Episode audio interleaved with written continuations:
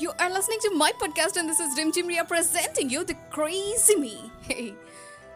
పెళ్ళి చేసుకుంటే property rights అన్నీ వశమైపోతాయేమో కదా నేను చెప్పే physical property and human rights గురించి కాదు నేను చెప్పేది దేని గురించి అంటే పెళ్ళి చేసుకున్న వాళ్ళు తన వైఫ్ తన ప్రాపర్టీ అన్నట్టు తను ఏమన్నా తనకి ఏమి అవ్వదు అన్న ఫీలింగ్లో ఉంటారు ఫర్ యువర్ కైండ్ ఇన్ఫర్మేషన్ తను మీ వైఫ్ కావచ్చు కానీ షీఈస్ ఆల్సో హ్యూమన్ అరే చిన్న పిల్లలు one year two year three years పిల్లలే అందరి ముందు ఏమన్నా అంటే చాలా ఫీల్ అయిపోయి చాలా హర్ట్ అయిపోతారే.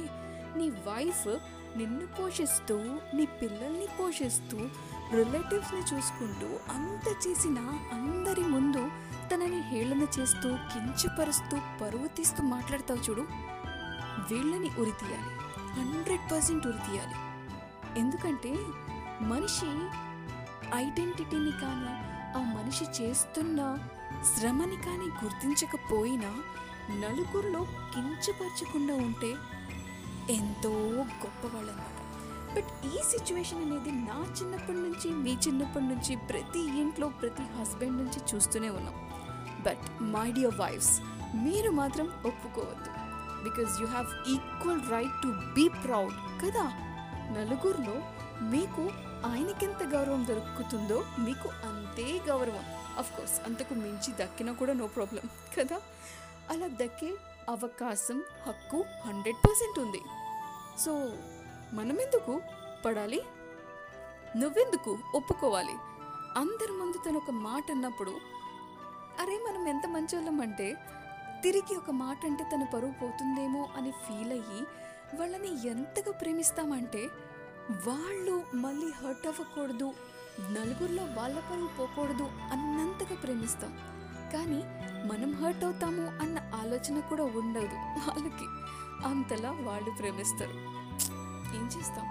ఈ సమాజం ఉంది పాడు సమాజం దళిత సమాజం సమాజం బ్యాడ్ సమాజం anyway my dear your wives husband my husband అన్నాం అనుకున్నా బట్ స్టిల్ మై మా హస్బెండ్ అన్న ఎలా వస్తుందో అని చెప్పి anyway so my dear your wives husband ఇది గుర్తుంచుకోండి.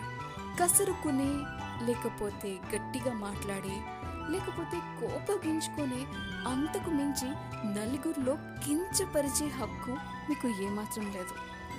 మీరు దానికి రెడీ అయితేనే దేనికి? మీరు కూడా మీరు చేసేదానికి రెడీ. నేను చేసేది అదే నాకు జరిగితే ఐఎమ్ ఓకే అన్నది ఏదైతే ఉంటుందో అదే చేయండి. దెన్ అప్పుడు you will be the best husband in this world. కదా? Best husband in this world అన్న అవార్డ్ మీకు ఎవరిస్తారు? ఎవరో పిఎంఓ సీఎంఓ ఇవ్వరు. మీ వైఫే ఇవ్వాలి.